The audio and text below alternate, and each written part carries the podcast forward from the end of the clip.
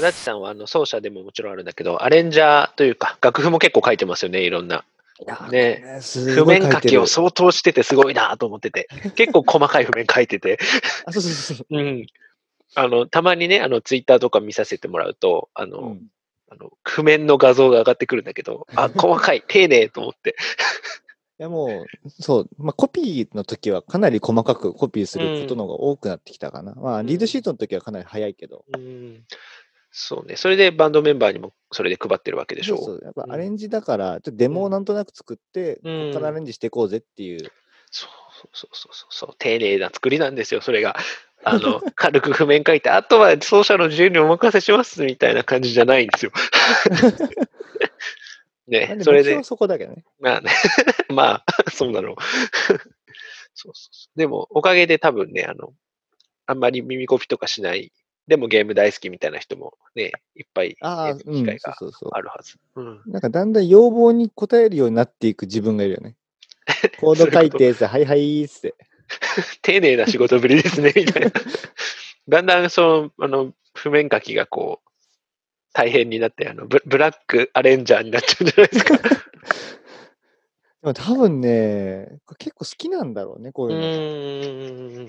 なんか気づいたらそろそろなりわいにできんじゃないかなってしてないけど、してないけど、なんかそれこそある程度かじってる人から言わせると、もうそれいけるって言われて、何、願ってもいない勝手にゴーストが出ることが起きる。あ、いいっすね。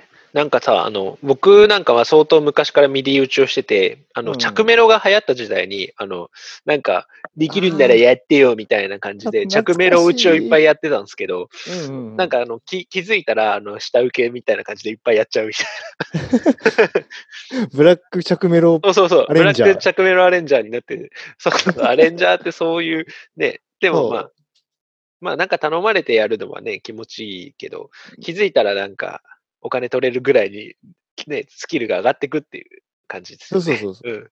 アレンジャーは基本ね、あんまりこう、日向に出ないポジションだよね。まあ演奏者だったり、作曲者だったりがね、当然目立ってくるし。そう。ただね、曲作りも全然化けるけどね、アレンジ一つで。それを。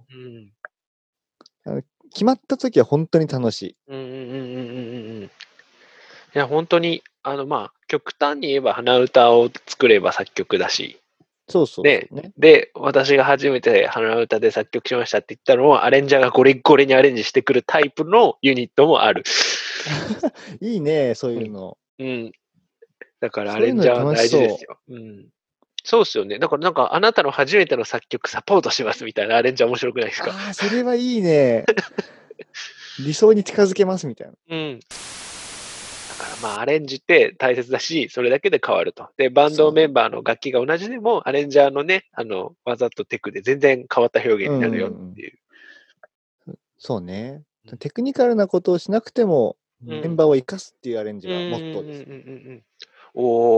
メンバーを生かす。なんか、その奏者の特徴とか見抜いてって感じですか？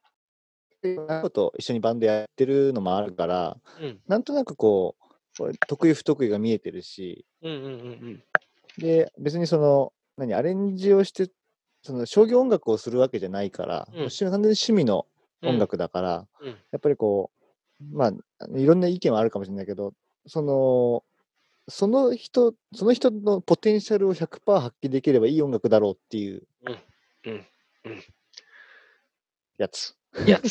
そうだからまあそう例えば。早弾きが苦手なギターがいたとしたらもうコードで聴かせるサウンドにしてみたりだとか、ゴリゴリのドラムがいたらドラムソロを32小節取ってみたりとか、取んないけどさあじゃあどんな曲をこれまで聴いてきたんでしょう？好きな曲、好きなゲーム音楽なんかどっかあれば。好きな曲そうね、ちょっと難しいけど、そう、あれだ。そのバンドの世界に入りきっかけになったみたいな曲で言うと、アニソンなんですよ。アニソンか。君の知らない物語ってスーパーセルのやつ。スーパーセル。あれをね、化け物語か。あ、そう。あれの曲、なんかちょっと複雑というか、へんてこなんだけど、うん、最初ニコ生がね、簡単にできる時代が昔あって、うん、ブラウザで簡単にポチってやるだけで、うん、いいじゃんってちょっとやってたら、うん、お前なんでその曲知らねえんだみたいなコメントがフィーって流れてきて、へー、知らないし、でもこう、で、曲を探して聴いてたら、うん、聴いてたらっていうか、その曲探してこう、iPod かなんかに入れてたのよ。うんうん、である日通学中にシャッフル再生突然流れてきて、うんうん、なんだこのすげえいい曲はってなって、うんうんうん、でそっからちょっとやりたくないってなって始めた。だからもうかなりこう少し思い入れはある。なんか僕もちなみに僕はうん、君の知らない物語にどう出会ったかっていうと西尾維新マニアなんですよ。はいはいはい。原作の小説家ね、うんうん、で昔のデビュー作品からまあ最近のも一応、ずーっと小説読んでて好きで、ついにアニメやるのかよ、みたいな感じで、フラッと見て、で、僕、当時、アニメはあんまり好きじゃなかった。うんうん、あんまり僕、この界隈にいるけど、オタクっぽくなくて、アニメとか見てこなかったんだけど、秋葉原で14歳でオフ会はしてたけど、キーボード屋さんに行ってたから、あうん。キーボードと DTM グッズ屋さんを巡ってたから、あんまりオタクとか分かってなくて、そうそうそう。で、なんか、みんな散々見てるから、京アニの基本のやつ、春日とラキスタぐらいは一応見たぐらいな感じだったんだけど、化け物語は好きな小説家が原作で、ついにアニメもやるんだと思って、でも原作も大好きで、で、見ざるを得ないと思って見たら、曲いいなってなった。ああ、そう、あれなんかキャッチーよね。そうそうそうそう。なんか、あとどうせ1分半しか使われないのに後ろの方がめっちゃ凝ってるでしょ。そうなのよ。うん。綺麗なサウンドが。あれが出ねばアルタイルベガでしょ。覚えてる。あれだってあれでこうやりたくてバンド組んで、バンド名ベガだったもん。なるほどね。もう曲曲からスタート。そう。うん。あとあれでしょ、曲、E メロとかまであるでしょ、なんか。そう、なんか似たようなモチーフでかなりこう、後ろの方まで作っていく。凝りすぎ。間違いない。バンドサウンドで好きなのはね、ペズっていうバンドが。はいはい、ペズ。はい。ありまして、はい、そこのキーボーディストの歪正幸っていうのがいいんだけど、はい、あれがね、もう音も見た目も大好きでして、てか神様として扱っておりまして。見た目も。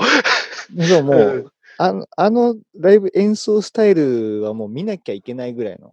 ちょっと歪正幸さんの名前で久々に検索するけど、画像検索したことなかったけど。へえ。まあわかる。基本的にだんだんキーボードも彼の持ってるのを買うし、で服装もなんとなく寄っていくし、演奏スタイルも寄るし。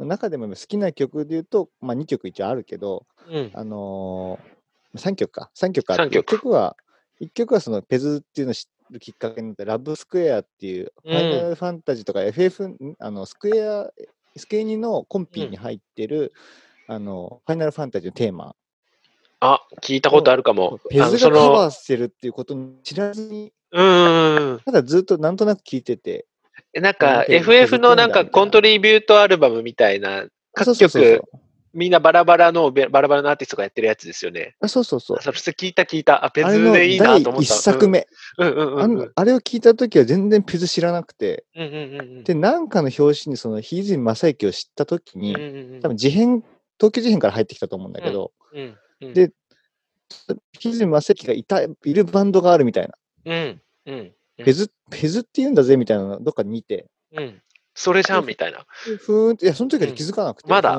見てて、で、家で CD 聴いたりする時に、裏見たら同じ文字書いてあって、ペズって書いてあるみたいな。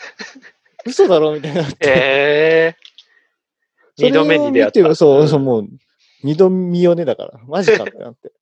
で、それで、まあ、その、だから、まあ、もともと音楽としても好きな、ファイナルファンタジーテーマ、ペズ版。で、まあ、あとはまあペズのオリジナル、まあ、全部オリジナルだけど、ペズの普通にそのアルバムの、